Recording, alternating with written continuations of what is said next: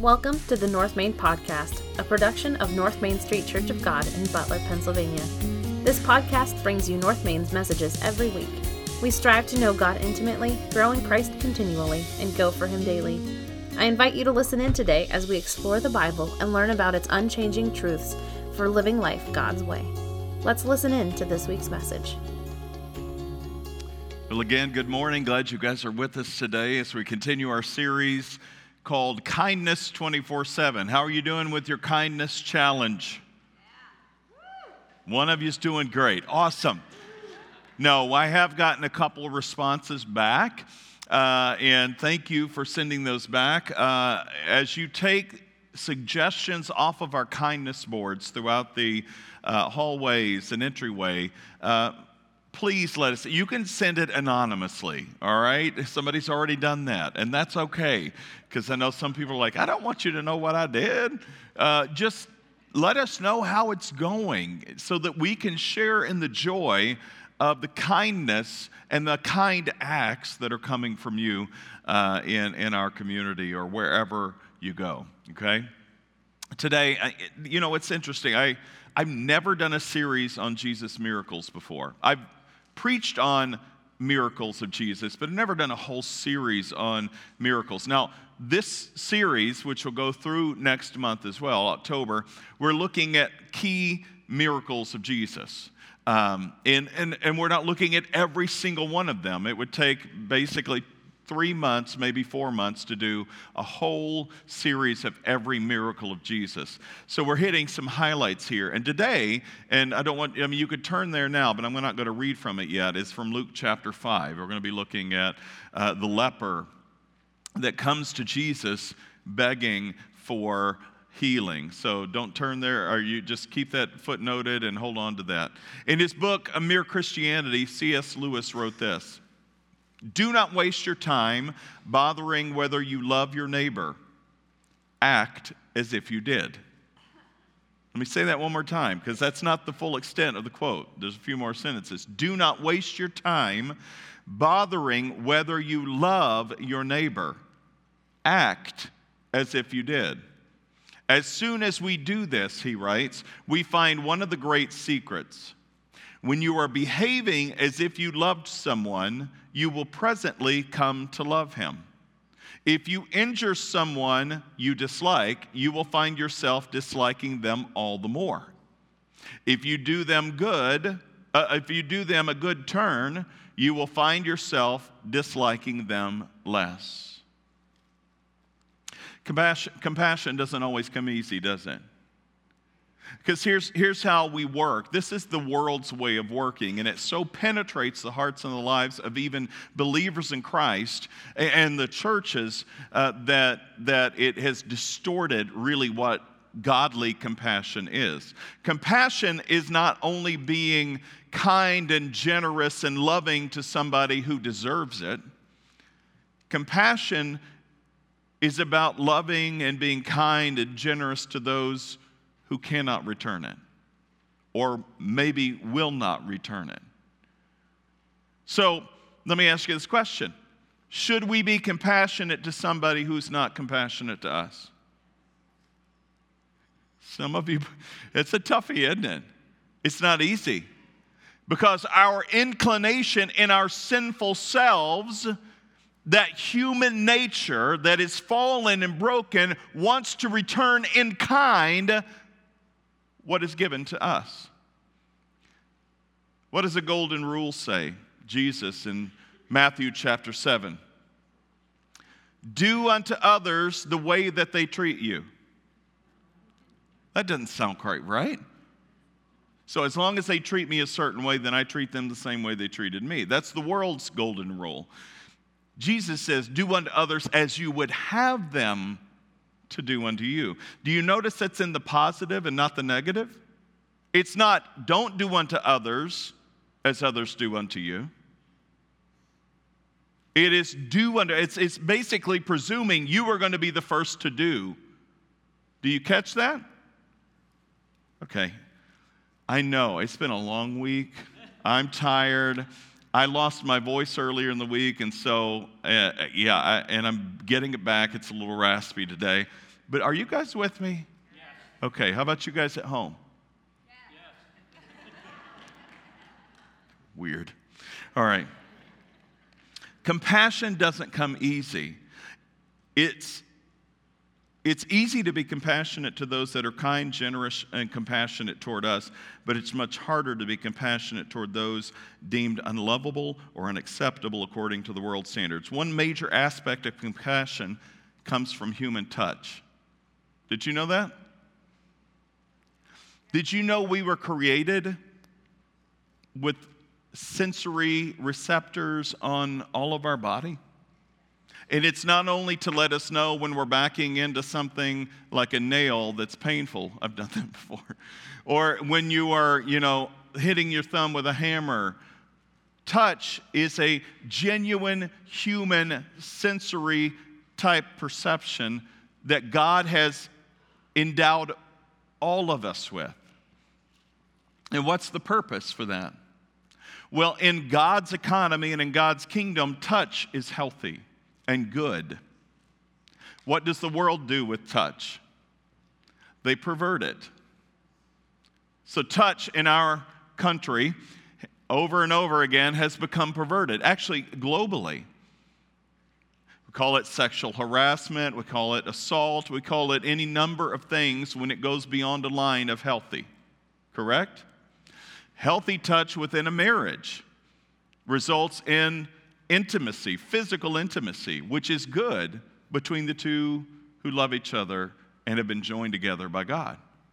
But that kind of touch outside of marriage has not been ordained by God and is unhealthy and deemed impure.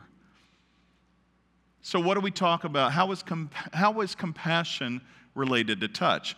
I found this study, and it was done in August of 2020. What was going on in August of 2020? And this is research done from uh, the Journal of Gerontology. Okay, so this is a top of the line journal, scientific journal, and I'm always really skeptical when I get to secular scientific discoveries and journals and all of that. But I read this through, and this is on the front end of the pandemic before it really got overly politicized.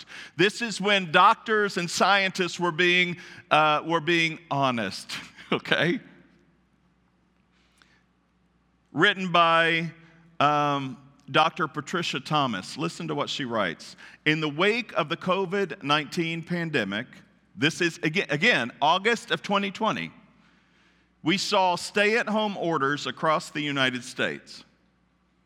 These orders largely confined individuals to their own homes, cutting off, person, uh, uh cutting off in-person contact with friends and family members and neighbors to limit the spread of COVID-19. There is a well-established literature, there is well-established literature linking engagement and social relationships to better health and well-being, she says. But those confined to their homes during COVID-19 have had their outlets for social engagement substantially limited. Moreover, the Centers for Disease Control, or the CDC, has suggested that older adults are at higher risk for severe illness from COVID 19, which may prompt them to be particularly wary of social interactions. The pandemic highlights the double edged sword of social relationships during this time. That social relationships are often protective for health, but they increase the risk of COVID 19 disease transmission with potentially fatal effects, particularly particularly among older adults. Now, listen, especially pertinent to the COVID 19 pandemic and precautions of maintaining at least six feet of distance between people outside of one's household, is the impact of interpersonal touch for health and what it means when opportunities for physical touch are more limited. So now she's going to break it down and start giving you the results of actually what started happening during that time has continued to happen since then as we socially distance and as we isolate from one another. Physical touch, she writes, may include hugging, being held, greeting with a pat on the back, or a handshake or close physical contact, and it's been linked to multiple physiological effects such as lower blood pressure, lower heart rate, and higher oxytocin levels.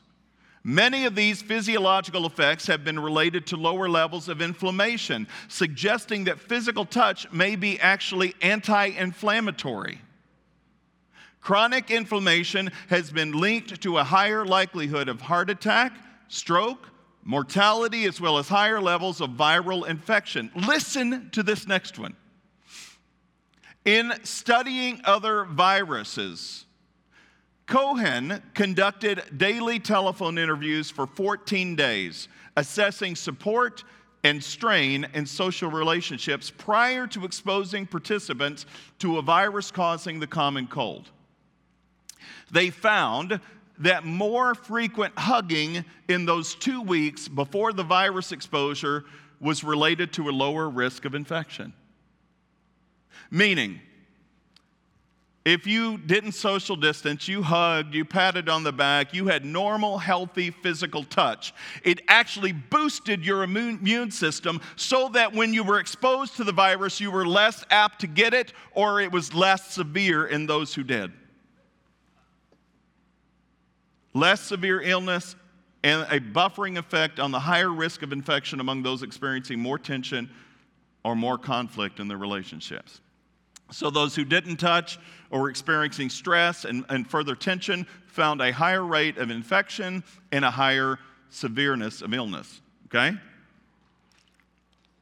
She goes on to write Theory and evidence suggests that physical touch may buffer stress, which underscores its importance during the stressful time of living in a global pandemic that specifically limits physical touch.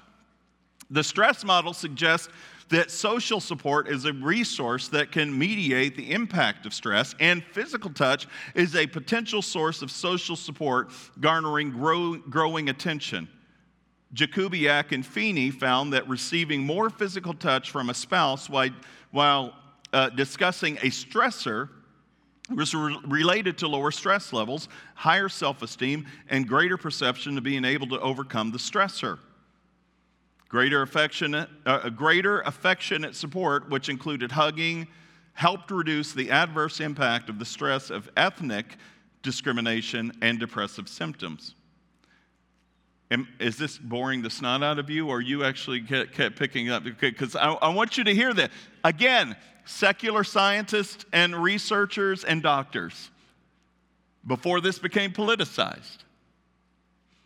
Moreover, she says, a combination of high physical touch and high emotional instrumental support can be protective against high blood pressure, which we already talked about.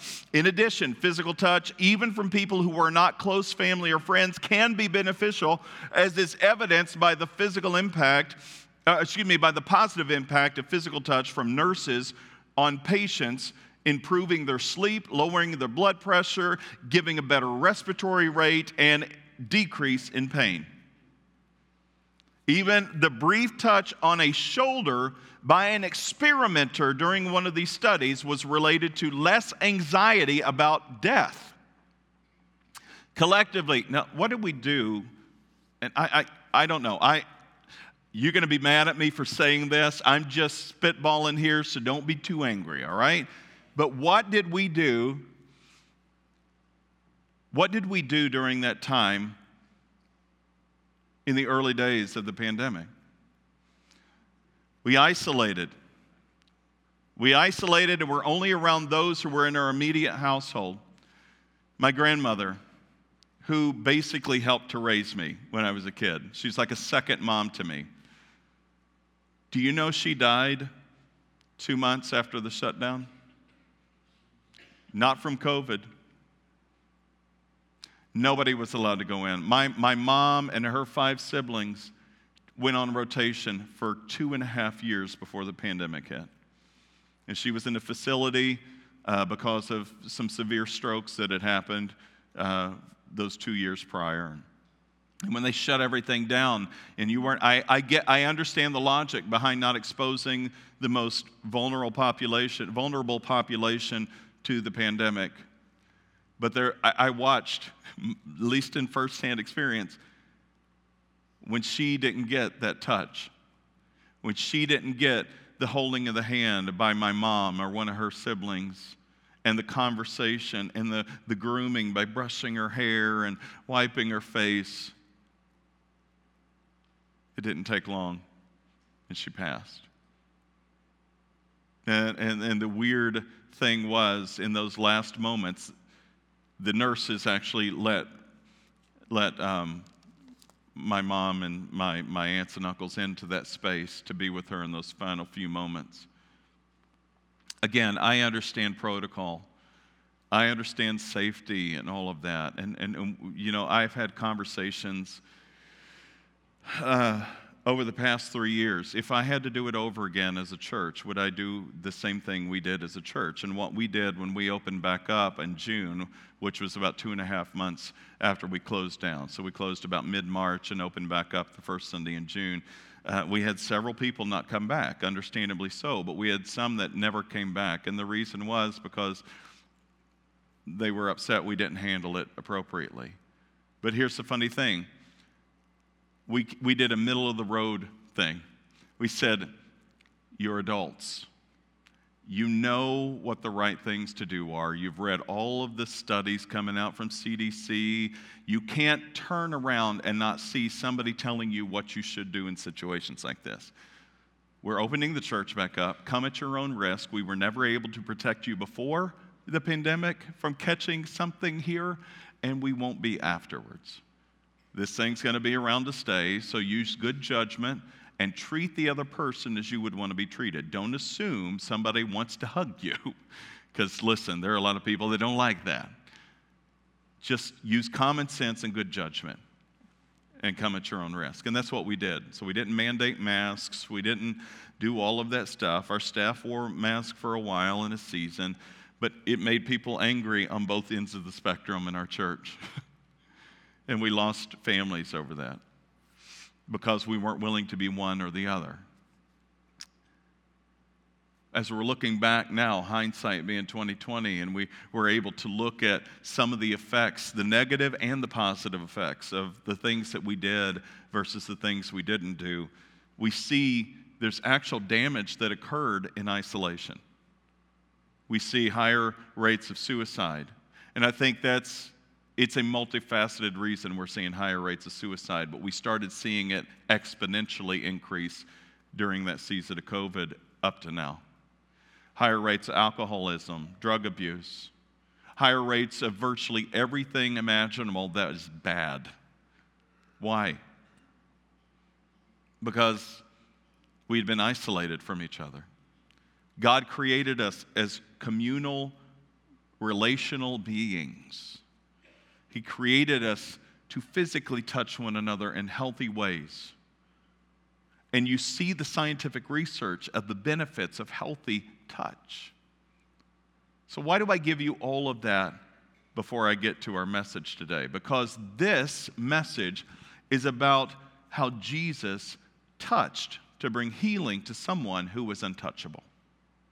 So let's turn there and we're going to unpack this physical expression of touch on an untouchable person that can relate something to us today. It's in Luke chapter 5, starting with verse 12.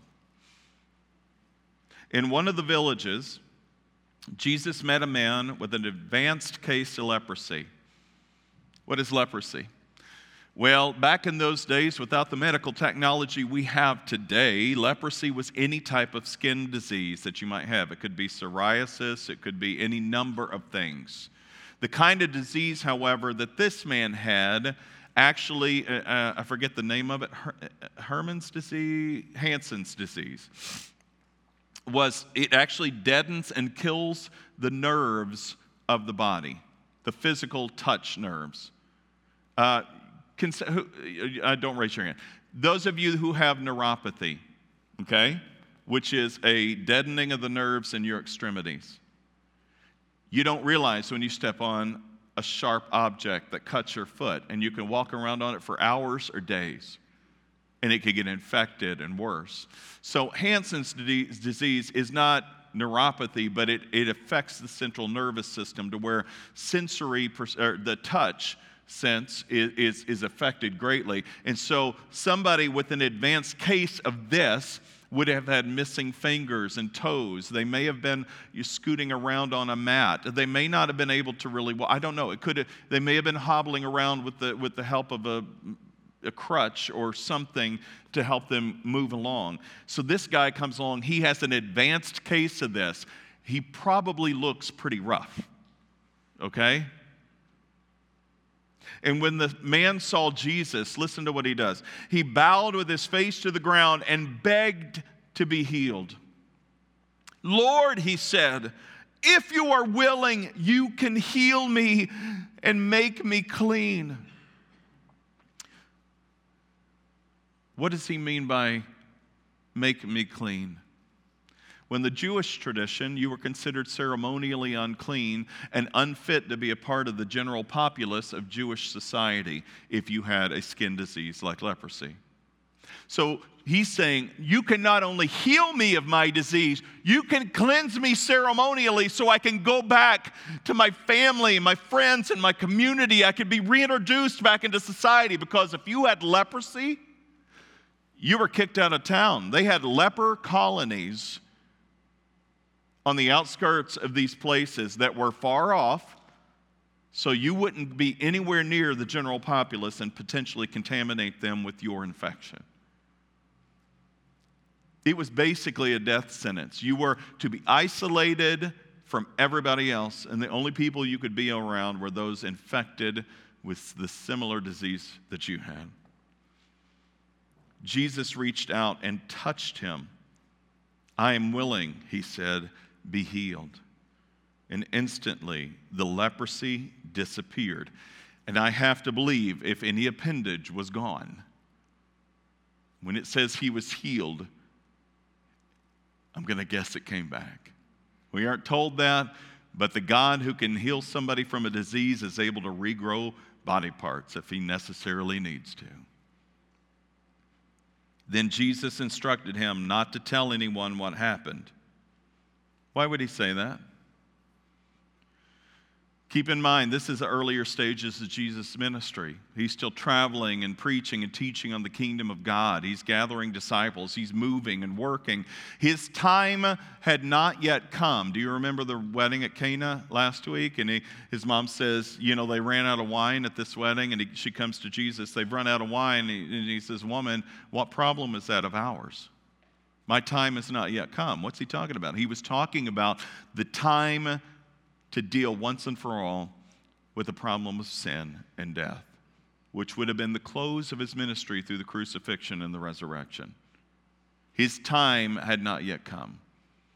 And so he's telling this guy, I've healed you, but don't go spreading it around. Because if it gets spread around, then I'm going to be higher on the profile list for those that are against me, and they're going to want to do me in ahead of time. Don't do it. Just keep it quiet. Here's what you need to do go to the priest, let him examine you. Take along the offering required by the law of Moses for those who have been healed of leprosy. This will be a public testimony that you've been cleansed. He's saying, Don't even tell him I did it. Just go and show him you were clean. Go through the process of being ceremonially cleansed by the priest. Offer the offering as a sacrifice at the, at the temple, and, and, and then you will be readmitted back into society. But despite Jesus' instructions, it, it goes on to say, the report of his power spread even faster, and vast crowds came near him, uh, came to hear him preach and to be healed of their diseases. But he often withdrew to the wilderness for prayer. Okay, what do we take away from this? Here's the key point True acts of kindness come from a willing heart of compassion. And I say a willing heart of compassion shows a gentle touch of compassion as well and kindness. Jesus' compassion comes in the form of a gentle touch. Do you notice what Jesus does? What does the guy say to him? If you are willing, you can heal me and make me clean. What is Jesus' first response? it says Jesus touched him before he said a word. Do you catch that? I don't know why. I've read this passage hundreds of times before. Just this week, it dawned on me. Before he even said, Be healed, he touched him. He touched him in his broken, fallen, and immoral state of uncleanliness. He touched a diseased man. He didn't heal him and then touch him. Why is that significant? Why is the fact that Jesus breached this command significant? Did Jesus break the law of Moses? Technically, he broke it by touching because it made Jesus unclean before he was healed. If you touched a person who was unclean, you became unclean yourself whether you contracted the disease or not, just by the mere fact that you touched somebody made you ceremonially unclean. Then you would have to go through a period of time isolated from the community of faith. And once it was proven that you didn't have the disease, you would have to go through a cleansing ritual and then present yourself to a priest who would then go through the proper processes of making the sacrifices, yada, yada, yada, to allow you to come back into the community. It could take a week to two weeks sometimes, depending on the severity of the case. Jesus was willing to step across that line and to enter the man's situation. Do you catch that? what do we do? You got to come to church and hear our pastor. You got to come to church and do this thing or that thing. You are the church. And you go into the world and you touch the untouchable. You speak and live with the unlivables and you preach the gospel with your life so that some might be saved. That's what Paul says. I become all things to all people so that in all ways some might be saved. He knows that everybody's not going to be because there will be some who reject the message. But how much more willing are people to hear what you have to say when you enter their space with them? I don't want to condemn the whole church, but the church in our culture has so cocooned itself off from society from the 1960s on up to our day and age that we become irrelevant to the rest of the culture. We basically said, oh, okay, we don't get the respect and the status we once got in the culture, so you now have to come to us. We've got it backwards, guys, ladies. The church in our culture has become irrelevant because it's not on the front lines. If you think back to the pandemic, what did the churches do that I so regret doing? They shut down. Do you know when worst plagues hit in Europe and other places? Where was the church? Amen. On the front lines. You see, whether you want to scientifically prove that they were integrating within, within society, going to the worst of the cases, some of them succumbed to the same disease, but many of them didn't. Maybe their immunities were boosted because they weren't isolating, if you want to be scientific about it. Or maybe it was the presence of the Almighty living God on them that protected them as they went and they were willing to take the risk for Christ instead of cocooning themselves off and isolating from society that so desperately needed a touch and a word of hope in some of the darkest hours of life. I mean, during that time period when we were shut down, I was so convicted because I started saying, Lord, what do we do? We don't know what we're dealing with. This could be really bad. What if it's like the bubonic plague, or what if it's like any number of other plagues the world has known? And then I got redirected, not because other people were sending me stuff. I started doing my own research and realized what did Martin Luther do? And what did some of the other church leaders do back when plagues broke out in their day and age? And I started reading their own words. And I started getting convicted.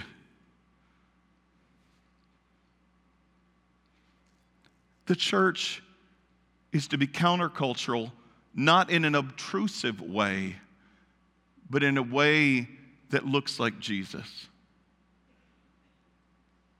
I've seen the church be countercultural by beating people over the head with verses and cutting people off at the knees. I, have seen people wield the gospel like a weapon instead of using it like a surgical procedure to cut out the darkness in people's lives and to show them where they're wrong. Not by pointing a finger of judgment, by opening hands of love. I've seen the church do much damage throughout its history, but I've also seen the church do much good. If you're a student of history, you can see where God's remnant, God's church, has truly impacted the culture for the better throughout the centuries and millennia. How, when the rest of the world was retreating, the church was charging ahead.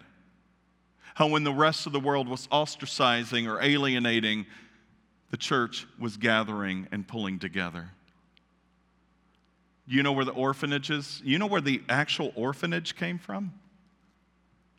You know where hospitals originated from? The church. The orphans, the widows, the sick, the diseased. See, the secular culture of the day, throughout most of the course of human history, just said, well, they're not worth it. Babies were left in dumps I mean, this was a common practice to die of exposure. The Christians in the early centuries of the church would be the ones to hear crying babies in the local dumps and go take them and care for them. Even Tacitus, the Roman historian, is writing, wrote in his letters, these Christians, they don't just take care of themselves, they take care of our own people who we don't even take care of. They love on those who we've rejected. There's something unique about these, these guys and ladies.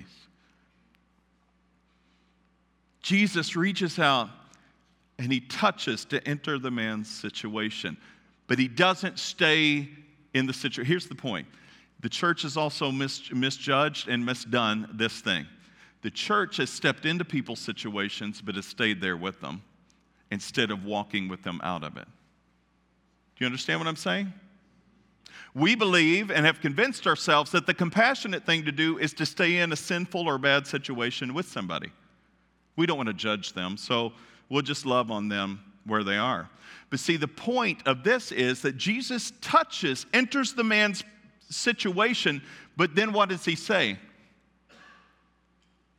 I am willing, be healed. And then what does he tell him to do? Stay here in the leper colony and just hang out for the rest of your days. What does he tell him to do? Get off your tuchus now and get to work. Go back into society, do the proper things, and be re entered into society.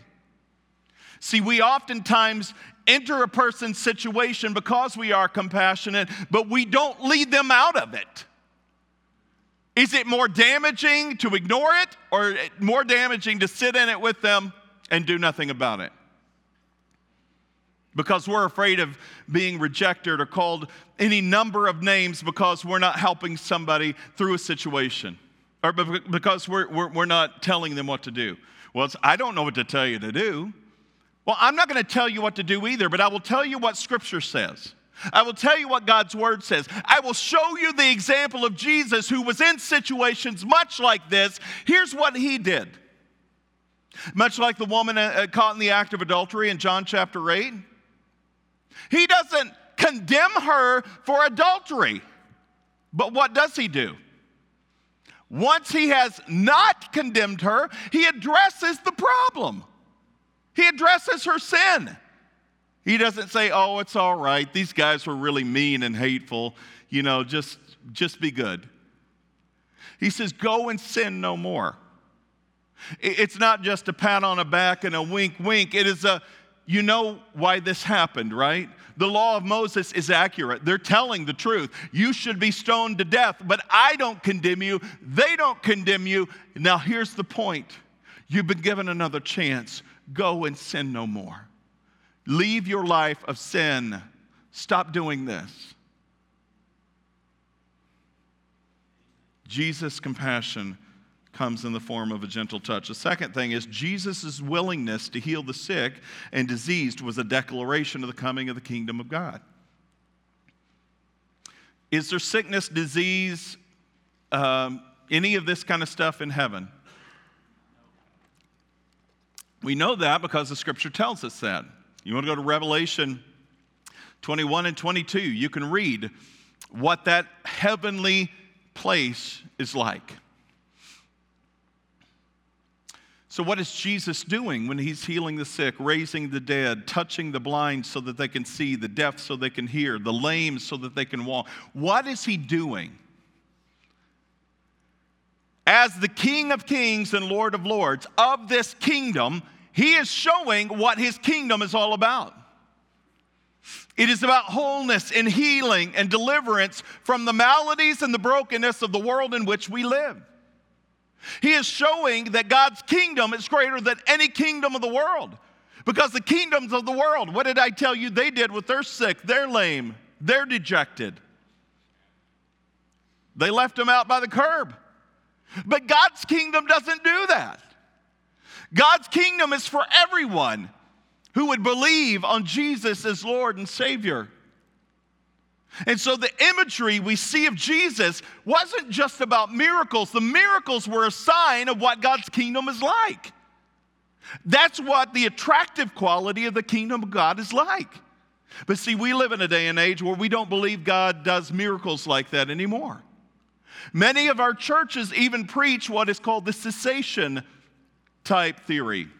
Do you know what the cessation theory is? It is that God stopped doing healings and miracles after the first century. That's what many churches teach today.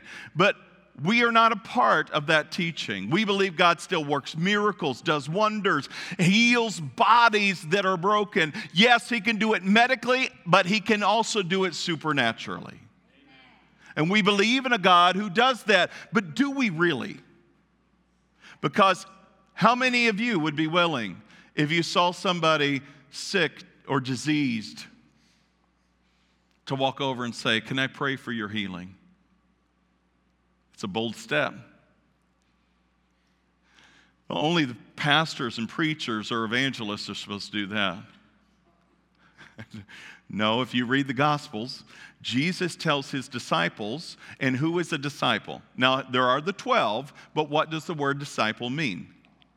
Student or learner.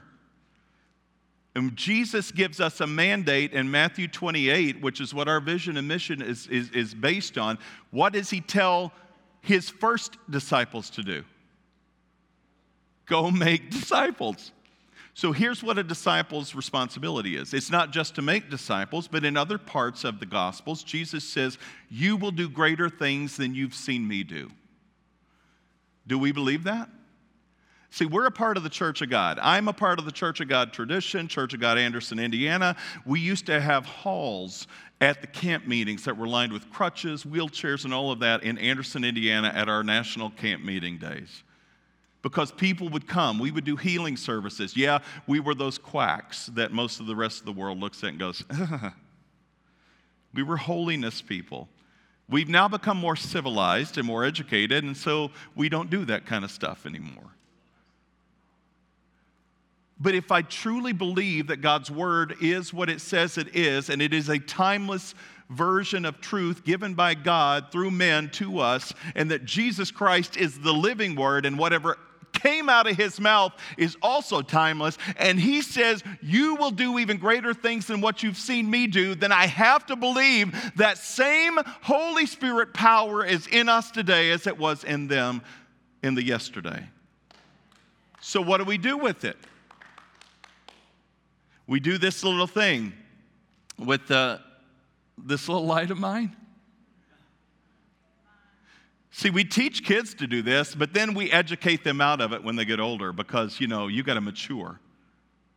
This little light of mine, what am I going to do with that? I'm going to let it shine. What am I not going to do? What does light do? It illuminates, but it also exposes what's in the dark. Right?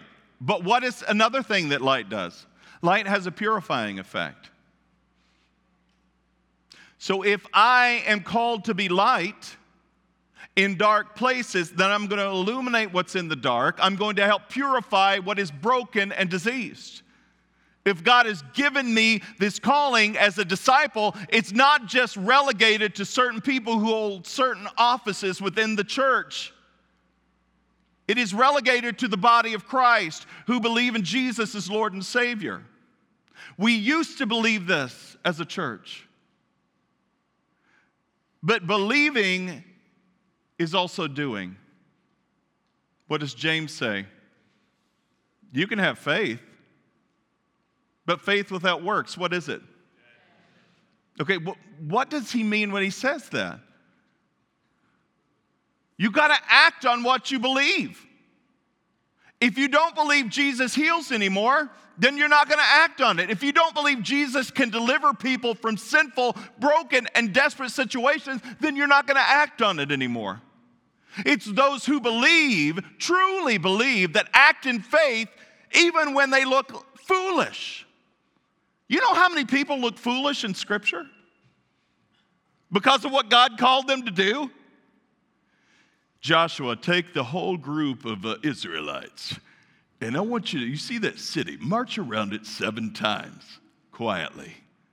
And then on the seventh day, march around it seven times. And at the end, all y'all, because he doesn't say yuns, all y'all turn and look at the city and scream at it.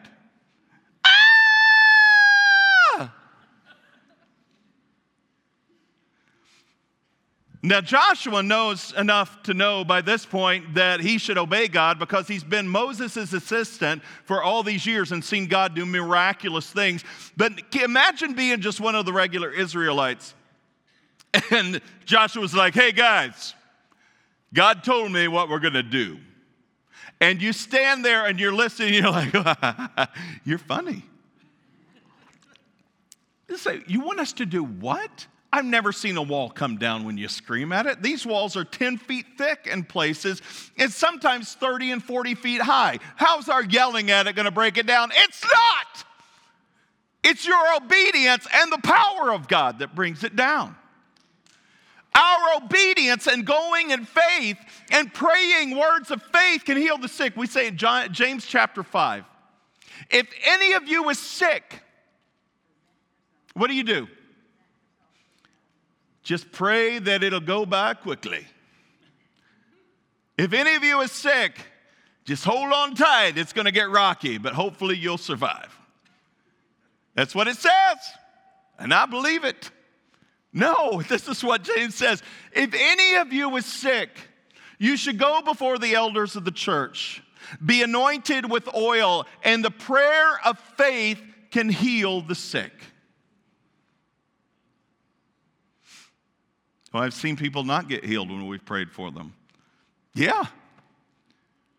But how many people have you? Well, we don't pray. I promise you, you will not see healings if you aren't praying for them. If you're not entering into people's situations and trying to bring them to a place of deliverance, not because you can deliver them, but because you have a king who can. Jesus' willingness to heal the sick and diseased was a declaration of the coming of the kingdom of God. And lastly, Jesus prioritized time alone with the Father. If Jesus needed time alone with the Father, how much more do we need time alone with the Father? You see, many of us are running on empty. How many of you, this is not hypothetical, and this is not rhetorical. How many of you are running on empty right now? You've got fumes in your tank spiritually, physically, emotionally, mentally, relationally, maybe. You are running on empty. There's no reason to run on empty. We have an endless supply of power, of hope. We just don't fuel up. Here's what we do oftentimes, not just in the church, but in society. We go and go and go and go and go and go and go and go and go until we hit the wall. We call that burnout. And burnout plays out differently in some people's lives. Burnout comes out in, I don't know, uh, midlife crises where we, we leave our spouses and go do X, Y, and Z with somebody else's spouse, or, or we go into drugs or alcohol, or, or we, we decide we are going to recreate ourselves into something so that we can actually survive the next half to a third of life. You know why it's so hopeless in our culture? Not only isolation, but we've forgotten where our strength comes from,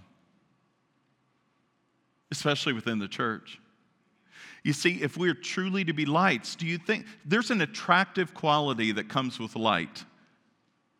What do bugs do when they see light? right? There's, there's an attractive quality to light, it gives warmth, it shows what is true. It shows what is right there that maybe you haven't seen all along. But see, all too often we are shining with the light that we can muster in and of our own strength rather than being plugged into a source who gives us everlasting light and life. And we think we can do this, that, or the other in our own strength. That's what many of our churches are doing today. That's why we have to have bells, whistles, lights, the best bands on the earth. It's got to be a rock kite. It's got to be all of this and that. Because we're putting on a show for entertainment. And if it's not entertaining here, we'll go down to the next church that has the best entertainment. See, we have to conjure these kind of entertainment factors because we've lost the power of God in our midst. Dude, the underground churches that are growing by the thousands and tens of thousands, they are meeting in caves and dirt floor areas. Well, I wonder what band they brought in this week. Because I think there were a thousand saved at that place. All they have is the Spirit of God and a faith that goes beyond a reasonable doubt. That's all they got. But see, it's funny, when that's all you got, you realize that's all you need. I've often thought, what if lightning has struck this building before? It is grounded. There is a lightning rod from the steeple all the way down. And I've been here and it's gotten struck and it's blown out electronic equipment. But I've often thought, what would happen? And you've probably heard me say this before if lightning struck or some catastrophic thing that happened to burn this thing to the ground, the, the fire department got held up somewhere else, and by the time they got here, it was in a heap of ashes on the ground. Would North Main Street Church of God cease to exist as a community of believers? I would like to think it would not. But if we are confined to one space and one place, that this space defines us, then we are limiting the power of God. If a building is what defines us, then we've missed the mark. And what is missing the mark called? Sin. In some cases, I think, how much more effective could we be if we didn't have the overhead of a building that cost 150 to $200,000 just to keep the doors on, and that's not counting salaries and paying people like myself. And I think their church is bigger than ours. What are their overhead costs? And not that all of those things are bad. Please don't mishear me. But if we think we need all of this to be the church, our focus is on the wrong God. This is nice. We have been given it as a blessing. Let's use it for the glory of God, but not be limited by it for the glory of God. And honestly, ladies and gentlemen, it's time to be on our knees in prayer with, alone with the Father. The only time we ever need to isolate, the only time Jesus isolated himself from the crowds was to be with the Father. That's the only isolation we ever need. To be alone in our prayer closets, to be surrendering to Him, to be filled by Him, to be praising Him in the quiet moments.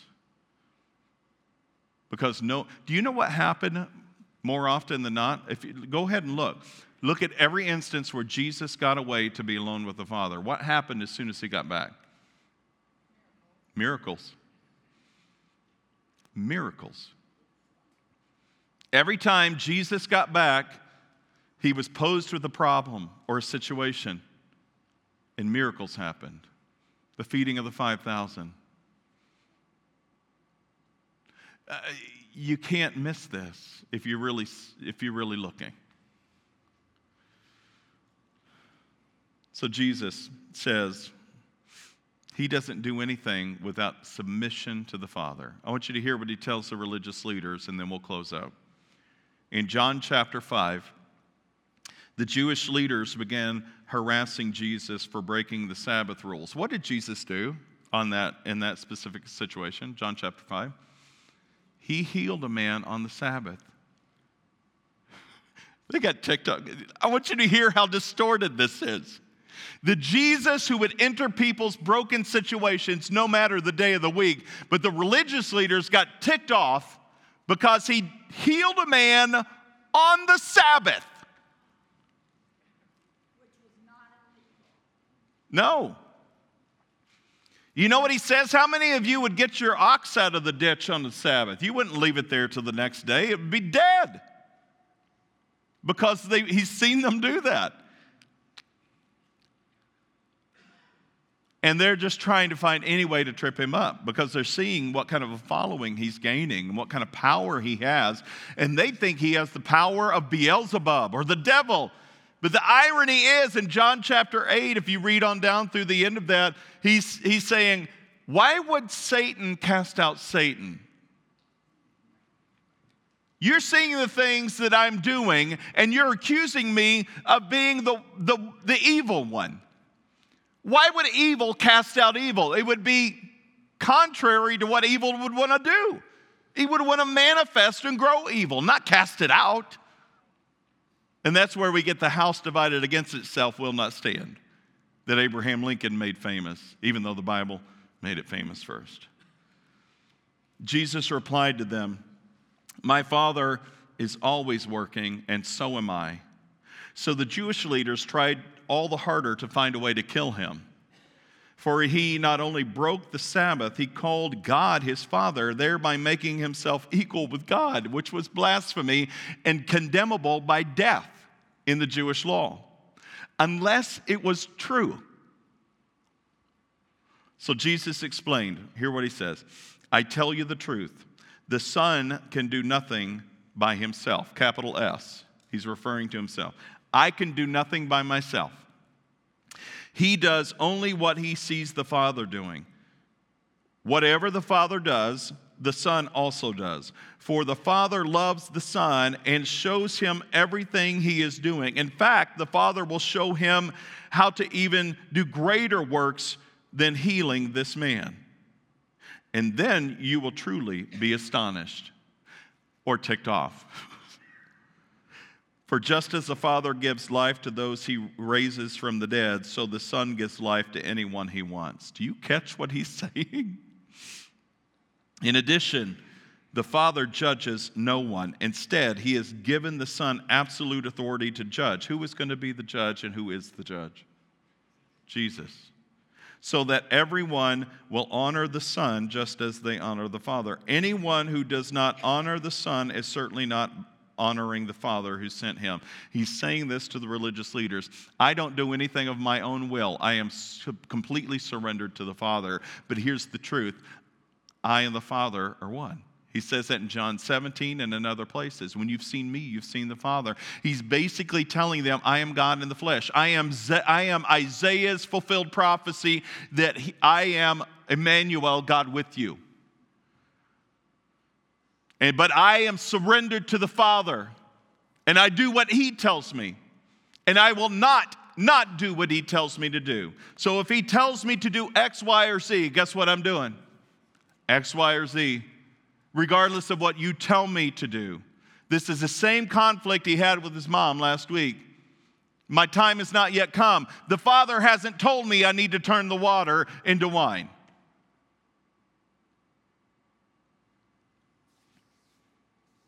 As our worship team comes forward to close us out, there's a story told by uh, of, of General William Booth, the founder of the Salvation Army, that the day Queen Victoria of England asked to meet with him, listen to what, he, what, what happens. Because she had heard so many favorable things about his work in the slums, she asked him for the secret of his success. And listen to his response to Queen Victoria. Your Majesty, he replied, some men have a passion for money, some people have a passion for things, but I have a passion for people.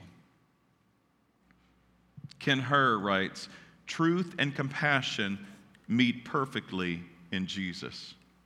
Truth without compassion can be hard, unyielding, and uncaring. Compassion without truth can be sentimental, shallow, and compromising. Jesus cared about people enough to heal their diseases, but he cared more about their spiritual sicknesses, which compelled him to teach them about the kingdom of God.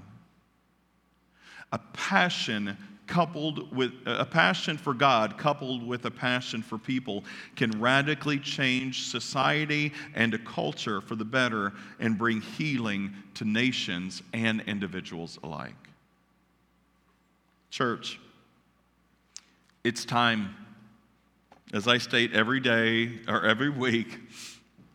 Now, I don't know what we're waiting on. We aren't called to stay with the mustard seed faith. Jesus says, with the faith of a mustard seed, you can move a mountain, but he doesn't say we should stay there.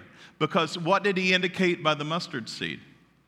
It becomes one of the largest plants in comparison to its size. See, Jesus wasn't saying you need to keep that mustard seed of faith, but that's what our churches do. Just a mustard seed is all we need. That's our motto. The mustard seed, when cultivated, becomes strong and powerful and mighty and huge. Church, let's be that. Let's leave no stone unturned. Let's, let's truly dig into this thing called faith and go to the one to whom we believe in for the strength and the power for each and every day to be light, to be salt, to go with boldness Let's pray. Father, when we read your word, we oftentimes read these fantastic stories. We read of the healings that Jesus did, the miracles and wonders of calming seas and storms. But we think those were things back then that they don't really happen now. And though we wouldn't really come right out and say that, most of us, or many of us, we live as if you don't do those things anymore.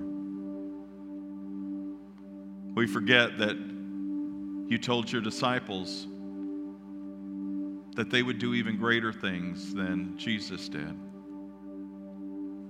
not because they're greater than Jesus, but because their power solely alone comes from Christ through the power of the Holy Spirit. Remind us that we are not weaklings. Remind us that we are powerful because you are powerful. And that all of that authority that was given to Jesus has been passed on to us as believers in Christ to seek and save that which was lost to heal the sick, to raise the dead, to cast out demons in the name of Jesus, to bring deliverance to all people in all places so that they could come to see you as Lord and Savior of their lives. Remind us that it's about freedom, not bondage, that you've called us to. And you've called us to go into the world with a message of freedom and hope that only comes through your Son, Jesus Christ we ask all this in Jesus' precious name. Amen. Thanks for joining us this week. Check back next week as we dig deeper and go further in our understanding of God's Word. Make sure to visit us on our website, www.northmaincog.org, where you can learn more about us. If you found value in today's message, we'd appreciate a rating on iTunes, or if you'd simply tell a friend about the show, that would be helpful too. Donating to the ongoing ministry of North Main is easy. Just go to our website and click on the Give tab at the top of the screen. Thanks for listening. We look forward to you joining us again next week.